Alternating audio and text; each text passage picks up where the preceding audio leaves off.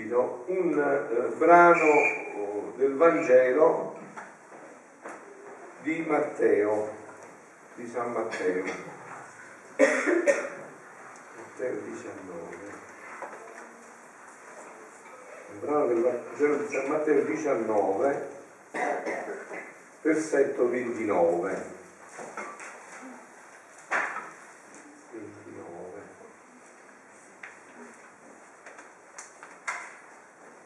Chiunque avrà lasciato. Case o fratelli o sorelle o padre o figli o campi per il mio nome riceverà cento volte tanto e avrà in eredità la vita eterna. Quindi avete sentito, da buoni intenditori, poche parole, bisogna mettere ordine nella vita, bisogna mettere ordine nella vita.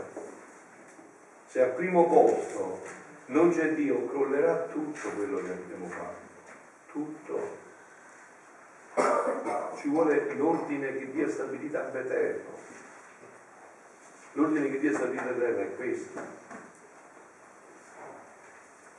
Il primo posto deve essere dato a Lui, perciò questo dice Luisa. E quindi alla sua volontà per noi. La volontà umana e le cose umane non devono avere più vita, ma devono esistere per completezza la volontà di Dio e per far svolgere la sua vita in noi. Sono già un po' avanti con l'orario, ma finisco solo questo punto, un pezzettino e poi ci fermiamo, eh? per lasciare un po' di spazio. Ora, mentre ciò pensavo, ed altro, il mio dolce Gesù, interrompendo il mio pensiero, mi ha detto, che ti ha detto? Eppure sarà così, perché c'è fatto, sarà così che ci credano o non ci credano, sarà così. Eppure sarà così, questo vuoto immenso della mia volontà sarà riempito dagli atti umani fatti dalle creature nella mia volontà. E beata a me e beata a voi se saremo da questo numero, che Dio ci ha chiamato dall'eternità. Sarà fatto la mia volontà, essa uscita al seno eterno dell'ente supremo per il bene dell'uomo questa nostra volontà, mentre fece un atto solo nell'uscire da noi per travolgere l'uomo in modo che non trovasse la via per uscirne, si moltiplicò poi in tanti innumerevoli atti per circondarli e dirgli, vedi, questa mia volontà non solo ti volge, ma sta in continua attitudine d'atti immediati per farsi conoscere e ricevere il tuo atto di ricambio della mia volontà. Tutte le cose hanno il loro ricambio, e se non l'hanno si possono chiamare opere inutili e senza valore. Sentite, il seme gettato dal seminatore sottoterra vuole il ricambio, che il seme generi altri semi, il 10, il 20, il 30 per uno. L'albero piantato dall'agricoltore vuole il ricambio della generazione e moltiplicazione di quei frutti L'acqua attinta dalla fonte dà il ricambio di dissetare, lavare e pulire colui che l'attinta. Il fuoco acceso dà il ricambio di riscaldarla e così tutte le altre cose create da Dio. Chi tiene il potere di generare contengono la virtù della rigenerazione, si moltiplicano e danno il loro ricambio. Ora, solo questa nostra volontà uscita da noi con tanto amore, con tante manifestazioni e con tanti atti continuati, deve restare senza il suo ricambio della rigenerazione di altre volontà umane indivine il seme dall'altro seme, il frutto genera l'altro frutto, l'uomo genera l'altro uomo, il maestro forma l'altro maestro, solo la nostra volontà, per quanto potente ella sia, deve restare isolato senza ricambio e senza generare la nostra nella volontà umana. Ah no, no, questo è impossibile. La nostra volontà avrà il suo ricambio, avrà la sua generazione divina nella volontà umana, molto più che questo fu il nostro primo atto per cui tutte le cose furono create. Cioè la nostra volontà, cioè che la nostra volontà trasformi e rigeneri l'umana in divina. Questo è così siamo stati creati, perché ogni atto nostro fosse trasformato e rigenerato dall'umano in divino dall'umano in divino. Perciò sarà la potuto dire sarai Dio, ma come Dio? Perché tu sei già Dio, perché trasformi ogni atto dall'umano in divino. non gliel'ha potuto dire, no? Volontà uscì da noi, volontà vogliamo. Tutte le altre cose furono fatte in ordine secondario. Tutto, tutto. Ma questo fu fatto, stabilito nell'ordine primario della creazione. Al più potrà portare tempo e questo dipende da noi. Si potrà perdere tempo, bisognerà aspettare. Non so, sarà forse la generazione di Manuel, non so, bisognerà aspettare, ma questo dipende da noi.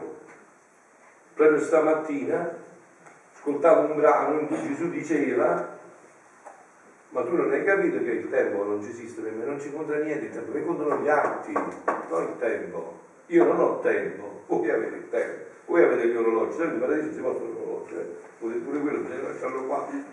Non ho te- io non ho tempo, io ho atti. Io ho atti, io ho stabilito il numero di atti ab eterno quando tutto questo deve avvenire. E quindi in questo c'è il gioco della vostra libertà. Prima raggiungete il numero di questi atti e prima, tutto, e prima le fiamme dei cherubini cadranno e non ci saranno più. Questo dipende da voi. Al più vorrà passare tempo, ma non finiranno i secoli, che la mia volontà non otterrà il suo scopo. Se ho ottenuto lo scopo della rigenerazione nelle cose secondarie, molto più lo deve ottenere lo scopo primario. Ma non avrebbe, eh, che non avrebbe avuto i suoi completi effetti. Mai sarebbe partito, mai voi stareste sentendo questo, se questo non è già realizzato.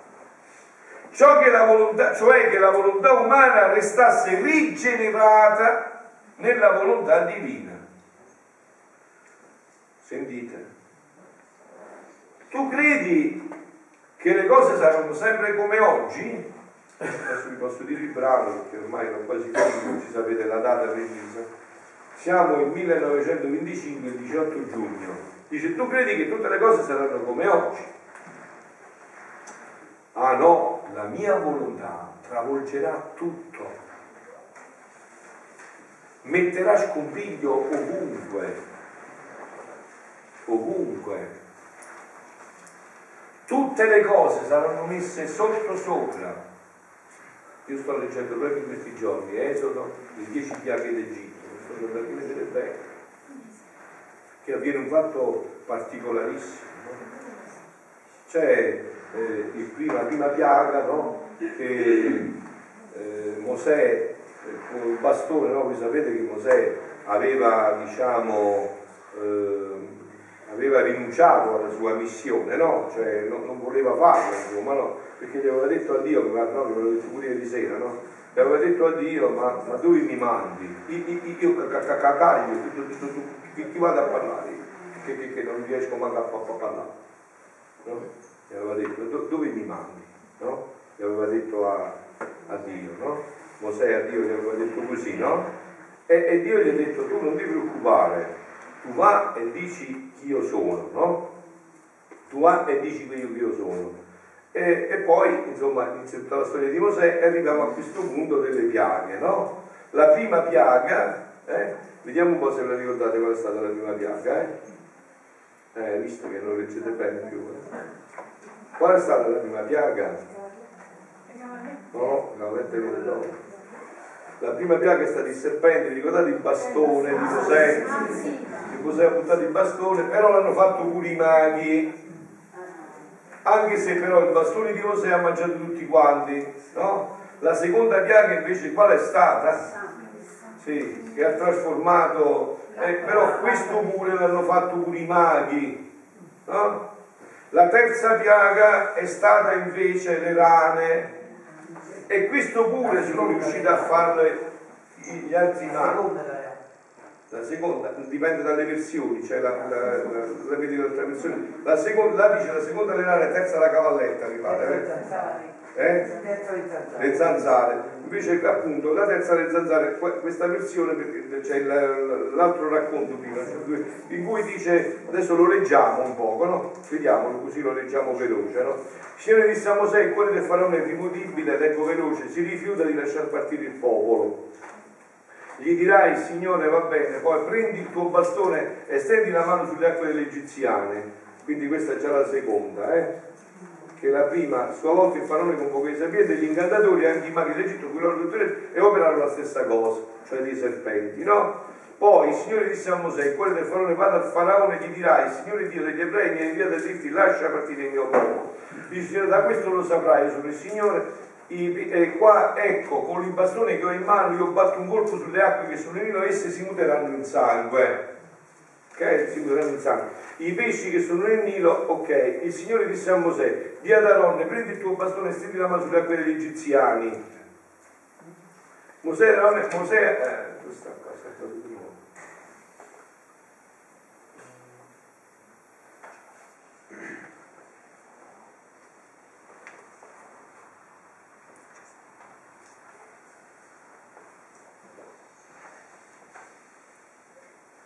Il Milan divenne fetido così egiziani non potevano più bere le acque. Vi fu sangue in tutto Egitto, ma i maghi dell'Egitto, con i loro sortileggi, operarono la stessa cosa. Eh? Adesso sentite il passaggio. Eh, il Signore disse a Mosè, va a riferire a Faraone, il Signore, lascia partire il mio popolo perché mi possa servire. Se tu rifiuti di lasciarlo partire, ecco io colpirò tutto il territorio con le rane il Nicolo, il Nilo brulicherà di rane, essi usciranno, ti entreranno in casa, nella camera dove dormi e sul tuo letto, nella casa dei tuoi ministri e tra il tuo popolo e i tuoi forni. Contro di te, contro il tuo popolo e contro tutti i ministri usciranno le rane. Signore disse a Mosè, stendi la mano con il tuo bastone eh, sui canali sugli stagni e fa uscire le rane nella terra d'Egitto. Aaron stese la mano sulle acque dell'Egitto e le rane uscirono e coprirono la terra d'Egitto ma i maghi con i loro sortileggi operarono la stessa cosa e fecero uscire le mani sulla terra. State attenti che è importante questo passaggio, che riguarda anche la magia, riguarda anche tutte queste Sono riusciti a fare la stessa cosa per la terza volta, o in quella versione per la seconda, ma non è importante, è importante quello che adesso avviene, no? È questo. Il faraone fece chiamare Mosè Aaron e disse pregate il Signore che allontani le rane da me e dal mio popolo. Poi mi fai vedere che, che capitolo era quello dove l'hai trovato per piacere, eh? Pietino? Capitolo 8. Ecco, questo invece è all'inizio, questa è la prima, portamelo un po' qua il capitolo 8, che voglio vedere anche di là. Mosè disse al faraone, fammi l'onore di dirmi per quanto io devo pregare in favore tuo e dei tuoi ministri, e eh, va bene, qua rispose, ok, Mosè e Aaron si allontanarono dal faraone e Mosè supplicò il Signore riguardo alle rane che aveva mandato, perché poi il faraone e le rane furono ritirate. Quindi se disse a Mosè, di ad Aaron, stendi il tuo bastone per di lavoro delle suore, ecco qua, adesso siamo, ma il faraone vide che c'era un po' di sollievo, si ostinò e non diede loro ascolto.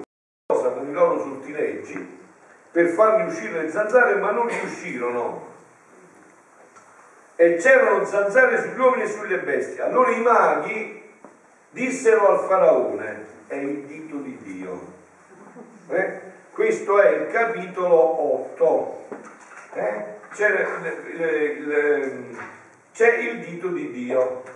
Ok? Quindi qua lo riassume nella terza piaga le zanzare, c'è il dito di Dio. Che cosa vi fa ricordare questo?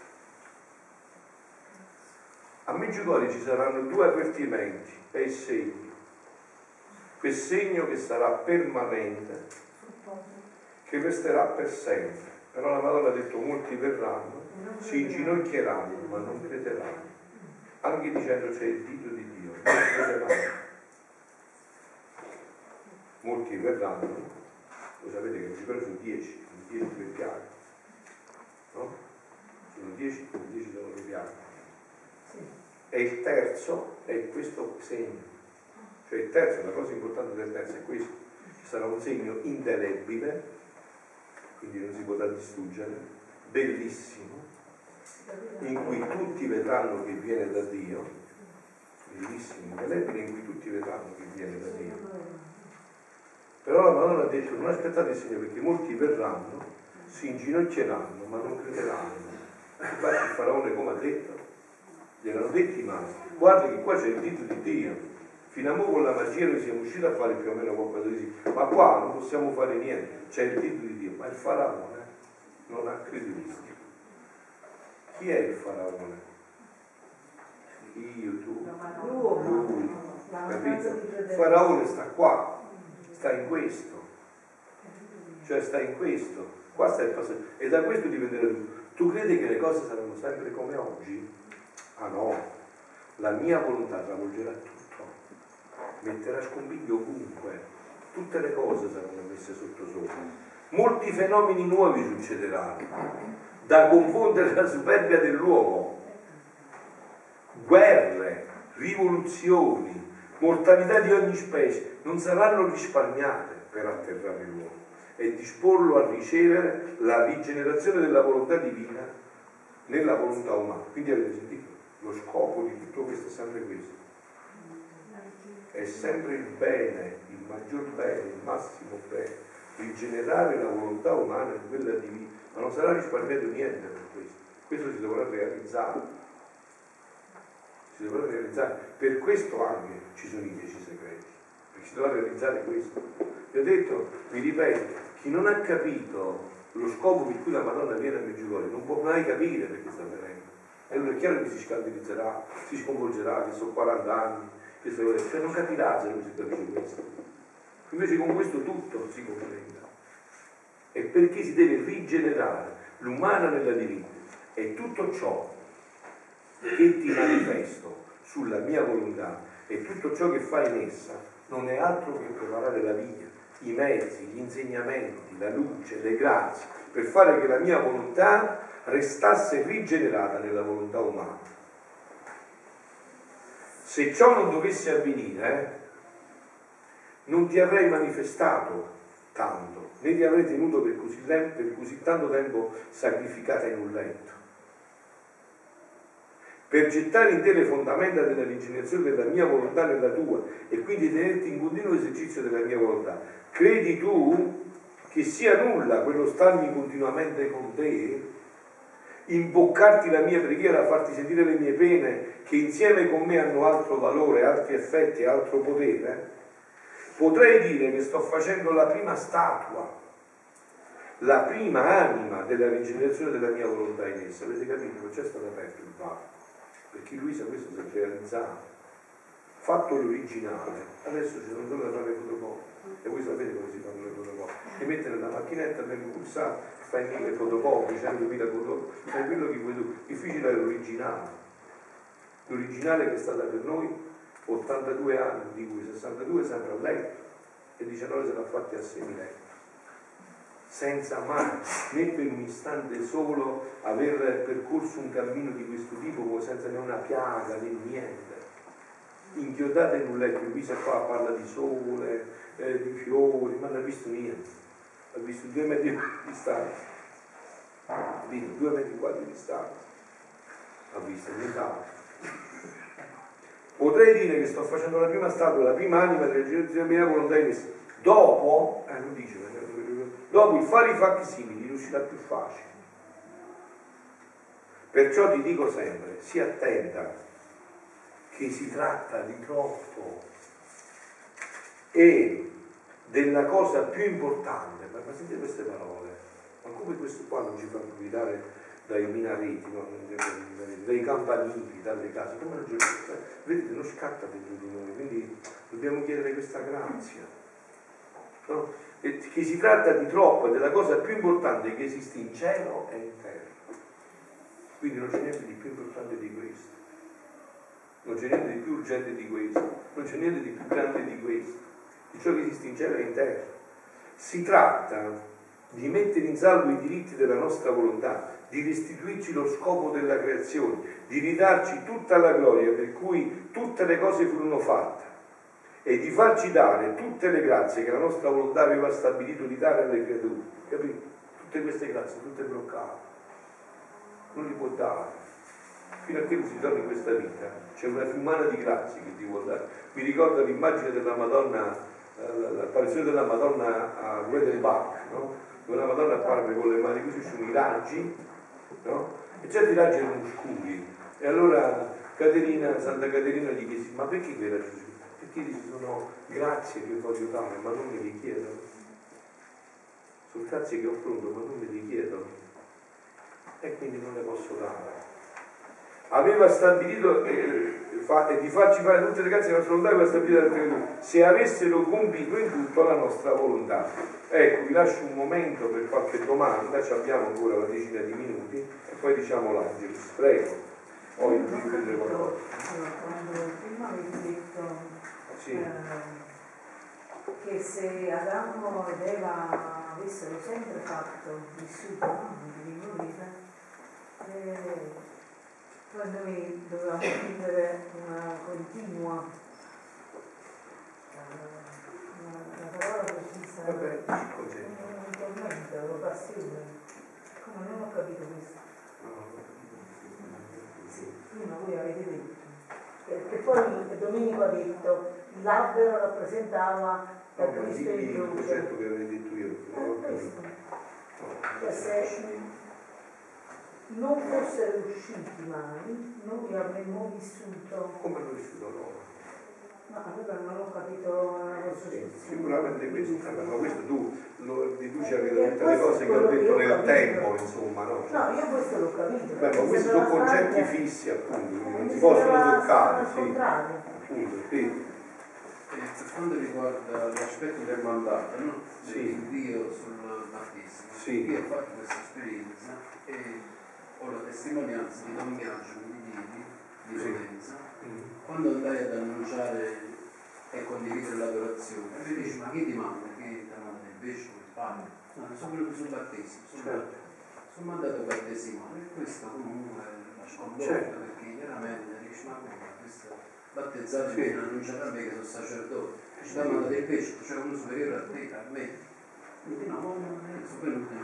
eh, però vedi questo è importante perché questi concetti Papa Francesco adesso li sta parlando bene perché è giusto quello che dici cioè il termine che si è usato questo poi è sbagliatissimo. Non è che un sacerdote un vescovo superiore un battezzato. Ha un appunto, appunto, appunto, appunto anche perché cioè questo diciamo è un, un ministero di servizio non di prestigio cioè, quindi è questo che bisogna cambiare proprio come la dice, è importante. Questo è un ministero di, di servizio, non di prestigio.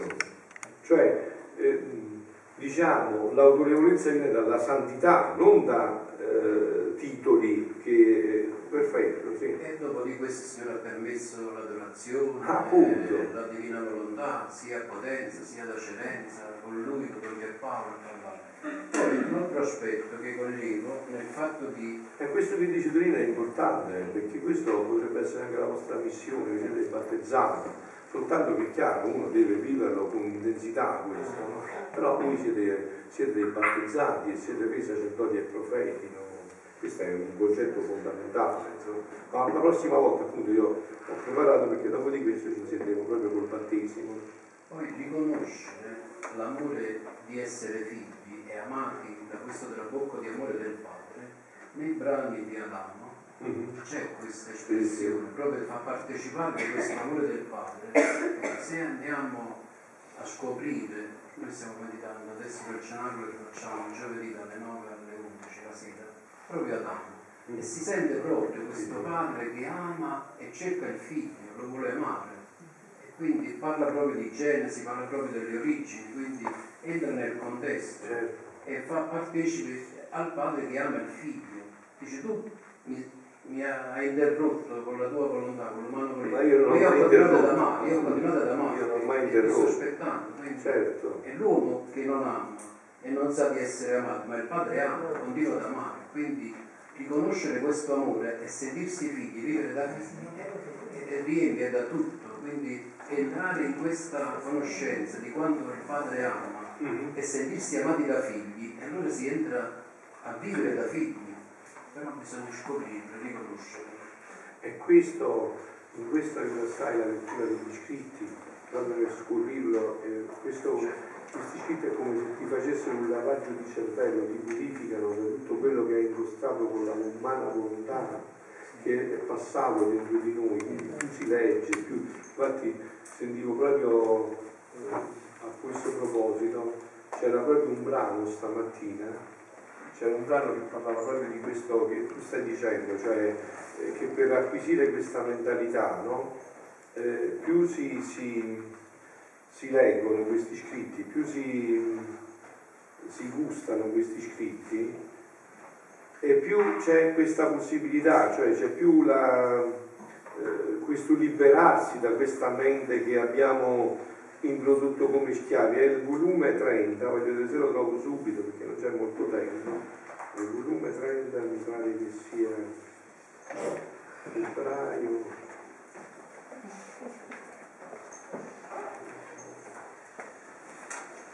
Io lo trovo, questo è molto bello questo progetto di Fercari.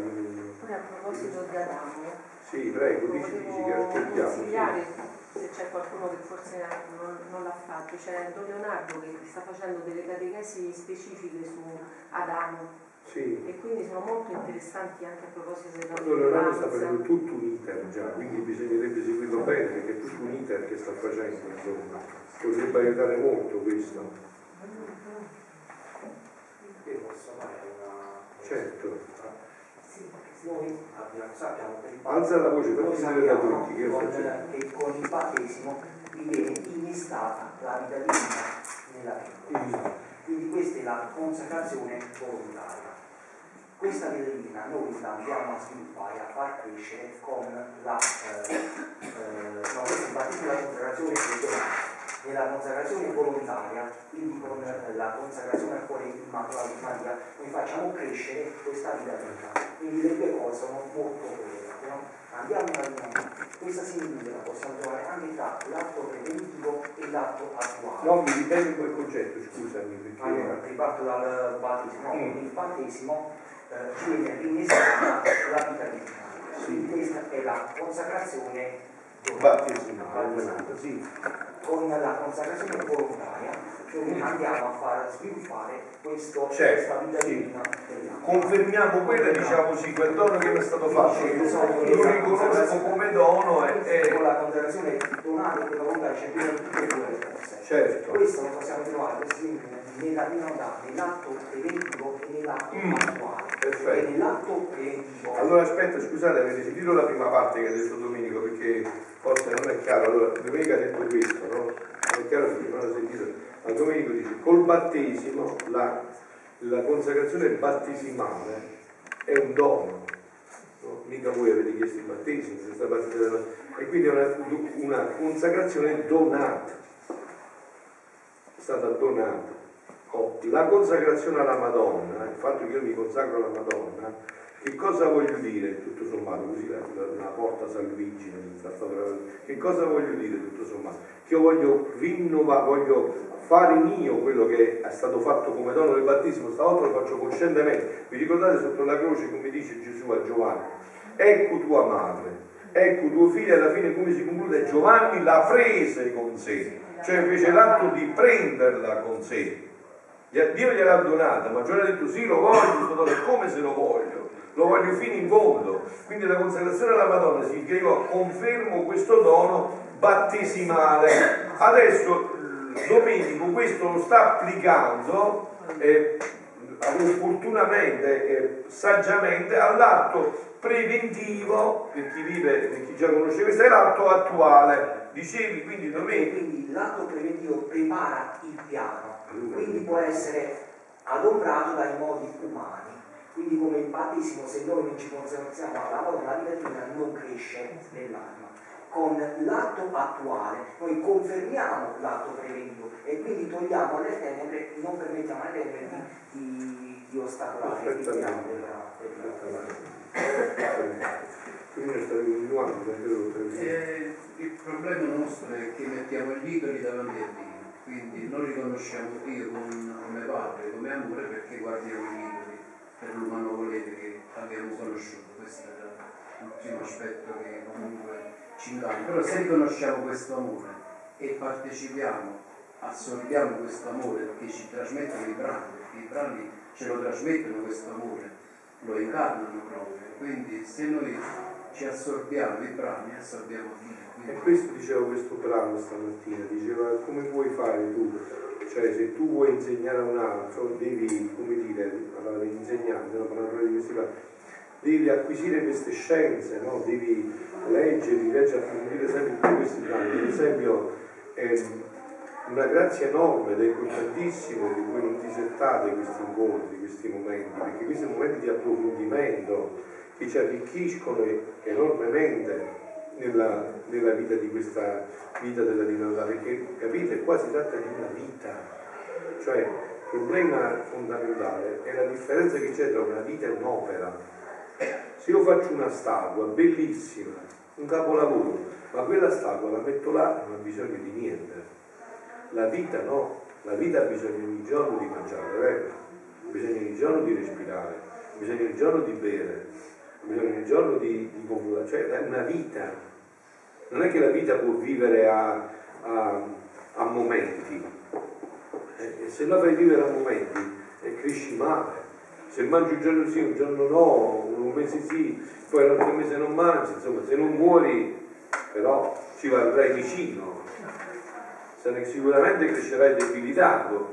Se dici, mo respiro, poi respiro fra un paio di giorni, non credo che ce la fai, eh cioè, quindi il punto sta qua, cioè questa è una vita, deve essere animata continuamente, questa vita anima la speranza. Sentite Gesù che cosa ha detto? Non è che è opinabile, questo arriverà sicuramente. E non è che dipende dal ci credi o non ci credi. Questo è un fatto tuo, ma questa vita, questa realtà sicuramente sarà immessa di nuovo nell'umanità. Solo che è chiaro appunto il tempo sarà determinato da noi. Cioè saremo appunto, appunto, proprio predisporsi, e, e come, eh, ma come ci si predispone, no? come si predispone a tutto questo? Appunto, cioè, vivendo, leggendo questi scritti, facendo arti, vivendo una vita così, questo sempre più ti svuota del, della tua umana volontà e ti riempie di questa vita divina, continuamente. Prego. Sì, l'ultima che poi dovete andare a mangiare. Mm. Se non è mancato il tempo, perché il tempo non c'era, esistevano atti, in che cosa non avevamo? Perché non ha formato No, Allora, il problema è in questi termini, no? Adamo era in continua formazione ancora, perché eh, noi non sappiamo il tempo che c'è stato dalla creazione al peccato. Adamo era in formazione e una di queste formazioni era questa prova. Non mangiare di quell'albero perché un amore vero deve essere provato, se no è falso, non è vero? Cioè, quindi l'amore richiede la prova, no? questo si capisce semplicemente. Tu puoi dire al tuo ragazzo che lo ami, ma poi se lui sta male, tu ci stai a fianco, insomma, stai capito che amore è, no? Eh, quindi è la prova che poi fa vedere l'amore, no?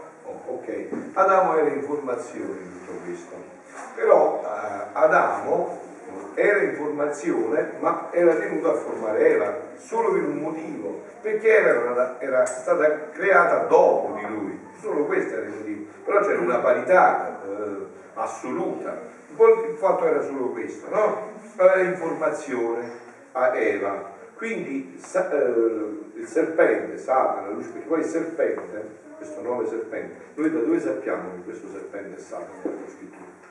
Dall'Apocalisse. Quando leggi che il serpente antico, Satana, lo definisce, no? L'Apocalisse fa capire chi era il serpente, no? Quindi il serpente che cosa ha fatto? Ha tentato la strada di Eva, perché dice meno formata in questo, noi che Adamo, Adamo era sempre meno formata da questo, però diciamo negli, dagli scritti si evince che, tra virgolette, se possiamo usare questo termine analogico per capire, il responsabile principale è Adamo, infatti è lui che l'ha chiamato, perché Adamo avrebbe potuto interrompere il procedimento. Eva aveva mangiato, ok, Adamo poteva dire fermati, che hai fatto?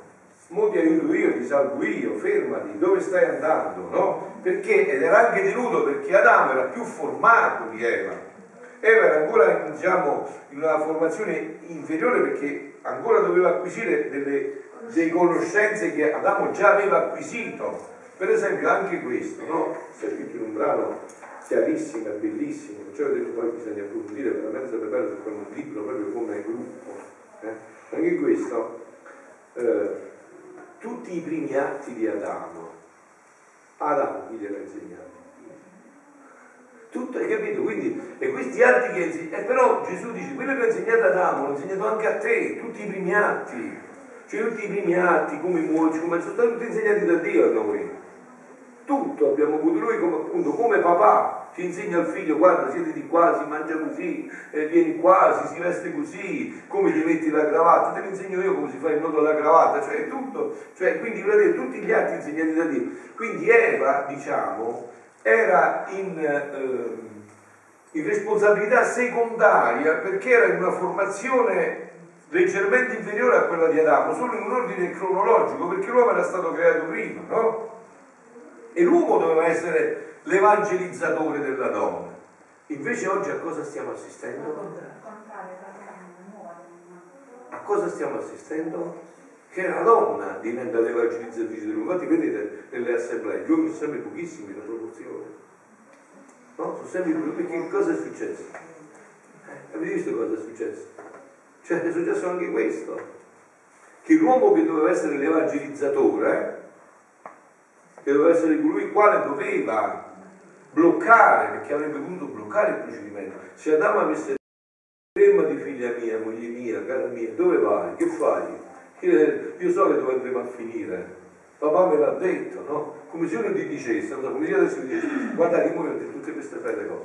Muovi più, che è ingannatura, è omicidio, è falso, è bugiardo. Non lo credete, quello ti era il tuo contrario e tu dici no, ah ma forse ha ragione lui, eh, capito? Sei pure avvisato, te l'ho detto pure, ti ho anche detto chi arriva, quindi diciamo eh, è solo per questo, è soltanto in questo termine che si dice reinformazione, insomma. adesso dobbiamo andare però perché voi dovete entrare.